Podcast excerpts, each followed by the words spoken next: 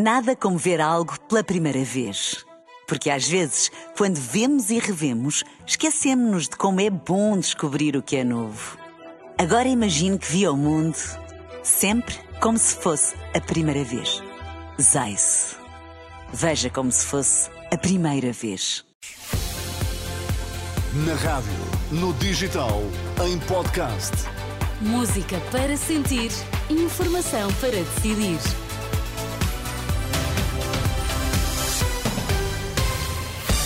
Notícias na Renascença, para já os títulos em destaque. Diogo Ribeiro já recebeu a medalha de ouro conquistada esta tarde nos Mundiais de Natação. O trabalhador morreu nas minas de Neves Corvo, ficou soterrado a cerca de mil metros de profundidade. Informação para decidir aqui no T3 com Miguel Coelho.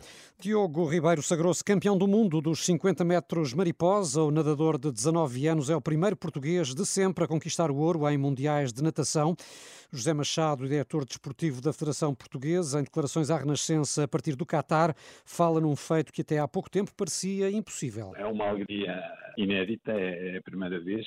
Era uma coisa impensável, há dois anos no máximo, era absolutamente impensável termos um resultado eh, deste nível. Portanto, é, é, passar agora esta fase de, de, alegria, de euforia, digamos assim, e depois começarmos a, a, refletir também um bocadinho no que é que isto implica em termos futuros. A prova do Diogo foi, diria que foi excepcional, não diria que foi perfeita.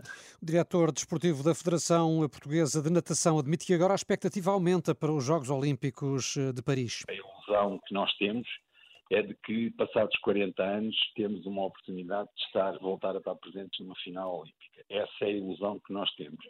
Tudo que vier a mais que isto já é ganho total. Portanto, essa é a ilusão que nós temos e sabemos da dificuldade que é atingir uma final nos Jogos Olímpicos. O que aqui foi feito é de facto único, ainda mais único porque era precisamente neste tipo de provas que nós achávamos que não tínhamos qualquer tipo de possibilidades, porque não temos atletas uh, tão altos, tão fortes como os nossos adversários, e foi precisamente aqui que nós conquistámos a primeira medalha de ouro no Campeonato do Mundo. José Machado, da Federação, em declarações ao jornalista Vasco Bertrand Franco sobre a primeira vitória de um atleta português no Mundial de Natação, alcançada esta tarde por Diogo Ribeiro. Um tema que também vai estar em destaque a partir das seis e um quarto na edição da tarde de Bola Branca com o jornalista Rui Viegas.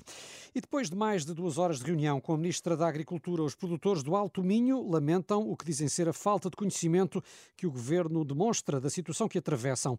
Em nome dos agricultores Fábio Viana, Começou por saudar a abertura de Maria do Céu Antunes para ouvir as reivindicações, mas conclui que na prática o encontro não serviu de, de muito. Para a nossa região ficou apenas a promessa de tentar perceber o que foi feito a nível de cortes de, de áreas de pastoreio extensivo. Eh, demonstrou também que não vinha preparada para a nossa realidade a nível local tenho pena, a reunião também não, não deu para exprimir muitos argumentos, não deu para, para mostrar. Nisto trazia mais ou menos os pontos-chave que nós reivindicamos para falar sobre eles. Serviu pelo menos para mostrar os nossos problemas, para falar um bocadinho da região, que infelizmente hoje chegamos à conclusão que não, não, não, ainda não chegou lá embaixo. Depois dos protestos em vários pontos do país, a Ministra da Agricultura está a falar presencialmente com os agricultores da Zona Norte. Depois de Valença, Maria do Céu Antunes reúne-se ainda esta tarde com produtores de Macedo, de Cavaleiros e de Mirandela. Depois deverá falar aos jornalistas. A ex-presidente executiva da TAP diz-se vítima de uma campanha para denegrir a sua experiência profissional. Em entrevista à TVI CNN, Cristino Remier Weidner lembra que enquanto esteve na TAP só recebeu elogios. Eles estão a tentar convencer as pessoas que a minha experiência na indústria está cheia de fracassos. Estão a tentar convencer que não sou uma pessoa honesta. Não tenho nada a ver com outra empresa, sabe? Sou um monstro para eles, um verdadeiro monstro. E a questão é, como é que acreditam sequer que isso é verdade se durante todo o tempo em que estive na TAP só recebi felicitações de todos os acionistas, incluindo daquele que me despediu? Congratulations from all the stakeholders uh, including the one that dismissed me.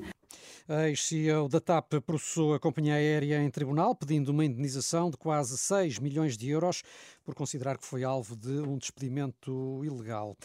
Uma notícia que chega agora dá conta de um acidente de trabalho na fábrica da Repsol em Sines e que fez dois mortos. As duas vítimas caíram de uma altura de mais de 30 metros, segundo adianta a fonte da Autoridade para as Condições do Trabalho, citada pela agência Lusa. Para o local foi mobilizada uma equipa de inspectores para proceder às necessárias averiguações e apuramento das causas deste acidente. E falando em acidentes de trabalho, confirma-se o pior, Miguel. Morreu o trabalhador que hoje ficou soterrado na mina de Neves Corvo, no distrito de Beja. Sim, foi um acidente que ocorreu pouco depois das duas da tarde. Terá resultado de uma derrocada de pedras na galeria onde o homem de 42 anos se encontrava a trabalhar. Fonte da Proteção Civil diz à Renascença que só agora é que há condições para iniciar a remoção de terras, para depois resgatar a vítima, que se encontra a uma profundidade de mil metros. As operações de resgate eh, serão, por isso, prolongadas. Estão a ser conduzidas pela própria Sobincor, a empresa que explora a mina, mina que, entretanto, foi evacuada e todos os funcionários foram mandados para casa. Ouvido pela Renascença, Hugo Vazeira, do Sindicato dos Trabalhadores da Indústria Mineira, diz que as condições de segurança no local são rigorosas e que a decisão final cabe sempre ao trabalhador, a quem compete avaliar o risco. O dirigente do STIM adianta que o óbito foi declarado no local. A informação que tenho neste momento é, é que foi, foi uma derrocada enquanto o trabalhador eh, estava a exercer funções. Penso que já tenha sido declarado óbito e está-se a proceder eh, às operações de, de resgate. A empresa evacuou, evacuou a mina, mandou o pessoal todo para casa. Está só lá o pessoal estritamente necessário do grupo de intervenção para, para proceder ao resgate. E qual é que é a situação na mina? As condições de segurança hum, estão garantidas? Há alguns problemas a esse nível? Isso é uma avaliação diária. É uma avaliação diária, ainda que, que haja normas de segurança a cumprir, é uma avaliação diária e, o, e, a, e a, avaliação final depende sempre do, do, do trabalhador, porque é uma, está em constante alteração. Não, não nos podemos limitar a seguir a normas, leis, diretivas, porque está em constante alteração. Mas tendo em conta aquilo que, que, se sabe, que não é que foi uma derrocada de pedras, o que é que poderá ter acontecido? Fragilidade do terreno, de algo que não tivesse sido identificado até o momento. Tanto quanto se sabe, esta pessoa já trabalhava nas minas há 15 anos, portanto era uma pessoa com experiência.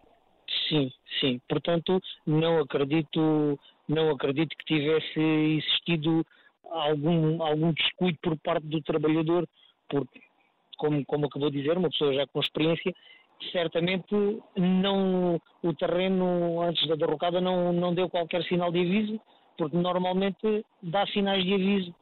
Uh, e nós estivermos atentos, conseguimos nos aperceber. E quanto mais um trabalhador com, com esse tempo de experiência.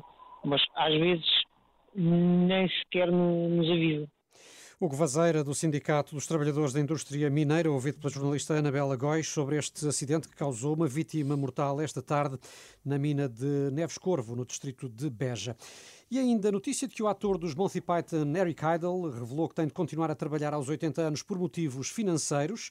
Na rede social X, o humorista confessa que nunca lhe passou pela cabeça que nesta idade tivesse rendimentos tão desastrosos e diz mesmo que teve de vender a casa no ano passado, mas conclui que não eh, se importa de não ser rico, prefere ter graça. Portanto, temos Daniel, aqui... passo a palavra para ti. Vou, que... vou, acabar muito mal. É. Vou, é, o que, não, é, é, por este exemplo. Eu preferia ser rico do que ter graça, mas isso é a minha visão oh, das. Então, Deus trocou as voltas, não é? Mas no caso de Eric Idle é mesmo uma prova de que continua a olhar para o lado certo. positivo da vida. Deus trocou as voltas, não tenho uma coisa nem outra, não. É? As notícias já sabem. Estão sempre em rr.pt Tempo e Trânsito. Nada como ver algo pela primeira vez. Porque às vezes, quando vemos e revemos, esquecemos-nos de como é bom descobrir o que é novo. Agora imagine que viu o mundo sempre como se fosse a primeira vez. Zais. Veja como se fosse a primeira vez.